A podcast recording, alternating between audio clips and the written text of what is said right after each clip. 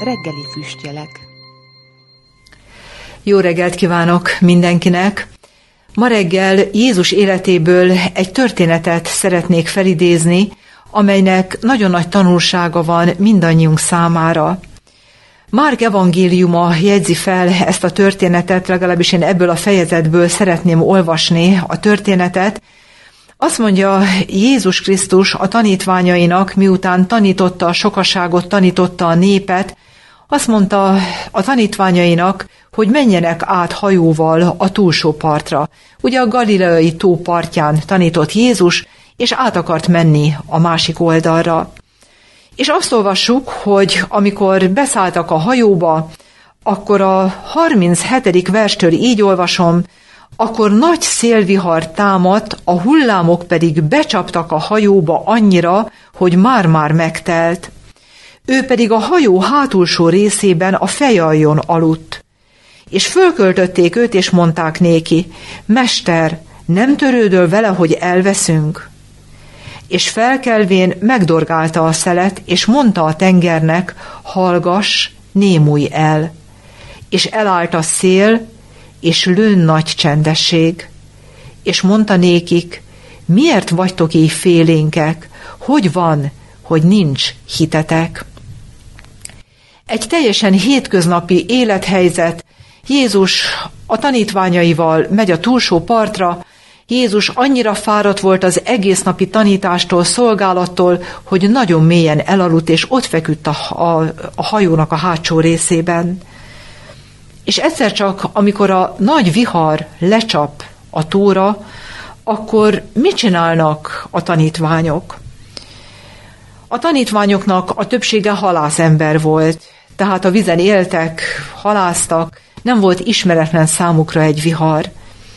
Mit tettek, amikor a vihar elkezdődött? Nyilván tették azt, amit tenni kell ilyenkor, merték ki a becsapódott vizet a csónakból, a hajóból, és amikor azt látták, hogy nem boldogulnak a saját erejükből ezzel a helyzettel, akkor Jézust fölköltik, és azt mondják, hogy nem törődöl vele, mester, hogy elveszünk. Amikor minden erőfeszítésük hiába való volt, akkor szóltak Jézusnak. Tegyük fel azt a kérdést, hogy mit kellett volna tenniük a tanítványoknak, és mit kell nekünk is tenni minden válatlan élethelyzetben. Igen, a mi életünk napjai is peregnek, zajlanak az események, és egyszer csak történnek nem várt dolgok, élethelyzetek, veszélybe kerülünk, megoldhatatlannak látszó problémával találkozunk, valami nagy bajjal, és akkor mi az első gondolata az embernek? Hogy tenni, cselekedni, gyorsan, sürgősen tenni kell, mert, mert, mert nehéz helyzet van. De mi a probléma nagyon sokszor?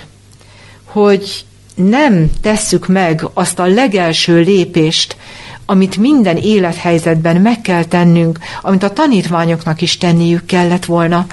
És mi ez a lépés? Abban a pillanatban segítségért fordulni Istenhez, kérni, hogy adjon tanácsot, bölcsességet, mennyei vezetés, segítséget.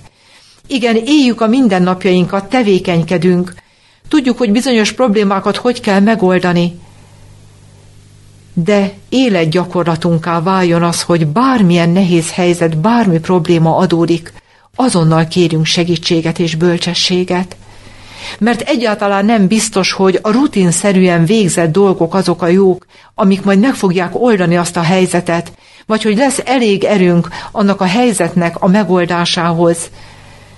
Igen, az első gondolat legyen, hogy egyből imában forduljunk Istenhez. És ez nem azt jelenti, hangsúlyozom, hogy nekünk semmit nem kell tenni, de az első lépés az ima legyen, olvastam egy mondatot, ami nekem annyira tetszett. Ez a mondat így hangzott, hogy minden nehézség, próba, akadály az életünkben imára való felhívás legyen.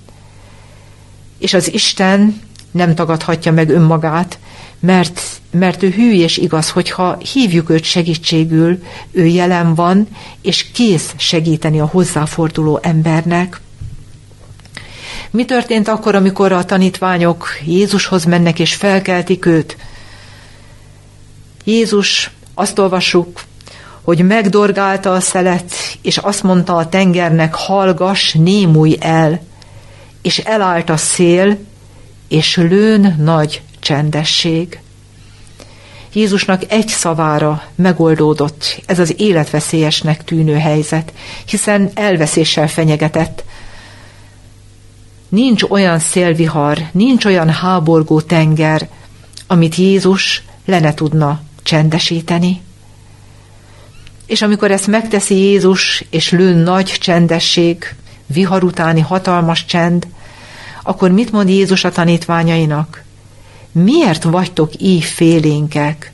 Hogy van, hogy nincsen hitetek? A hit a bajban, a próbában mutatkozik meg leginkább. Van-e hitünk, van-e élő hitünk? Bízunk-e abban, hogy, hogy az Isten a hozzáforduló embert minden körülmények között megsegíti és megtámogatja? De vajon elsüllyedhetett volna az a hajó, ahol Jézus ott van? Azt hiszem, hogy erre a kérdésre mindannyian azt mondjuk, hogy nem, az a hajó nem süllyedhet el. Ahol a mester ott van, az a hajó nem süllyedhet el. És éppen ezért minden élethelyzetben hívjuk őt, hogy legyen ott velünk a hajónkban, mert az a hajó, ahol Jézus jelen van, soha nem fog elsüllyedni.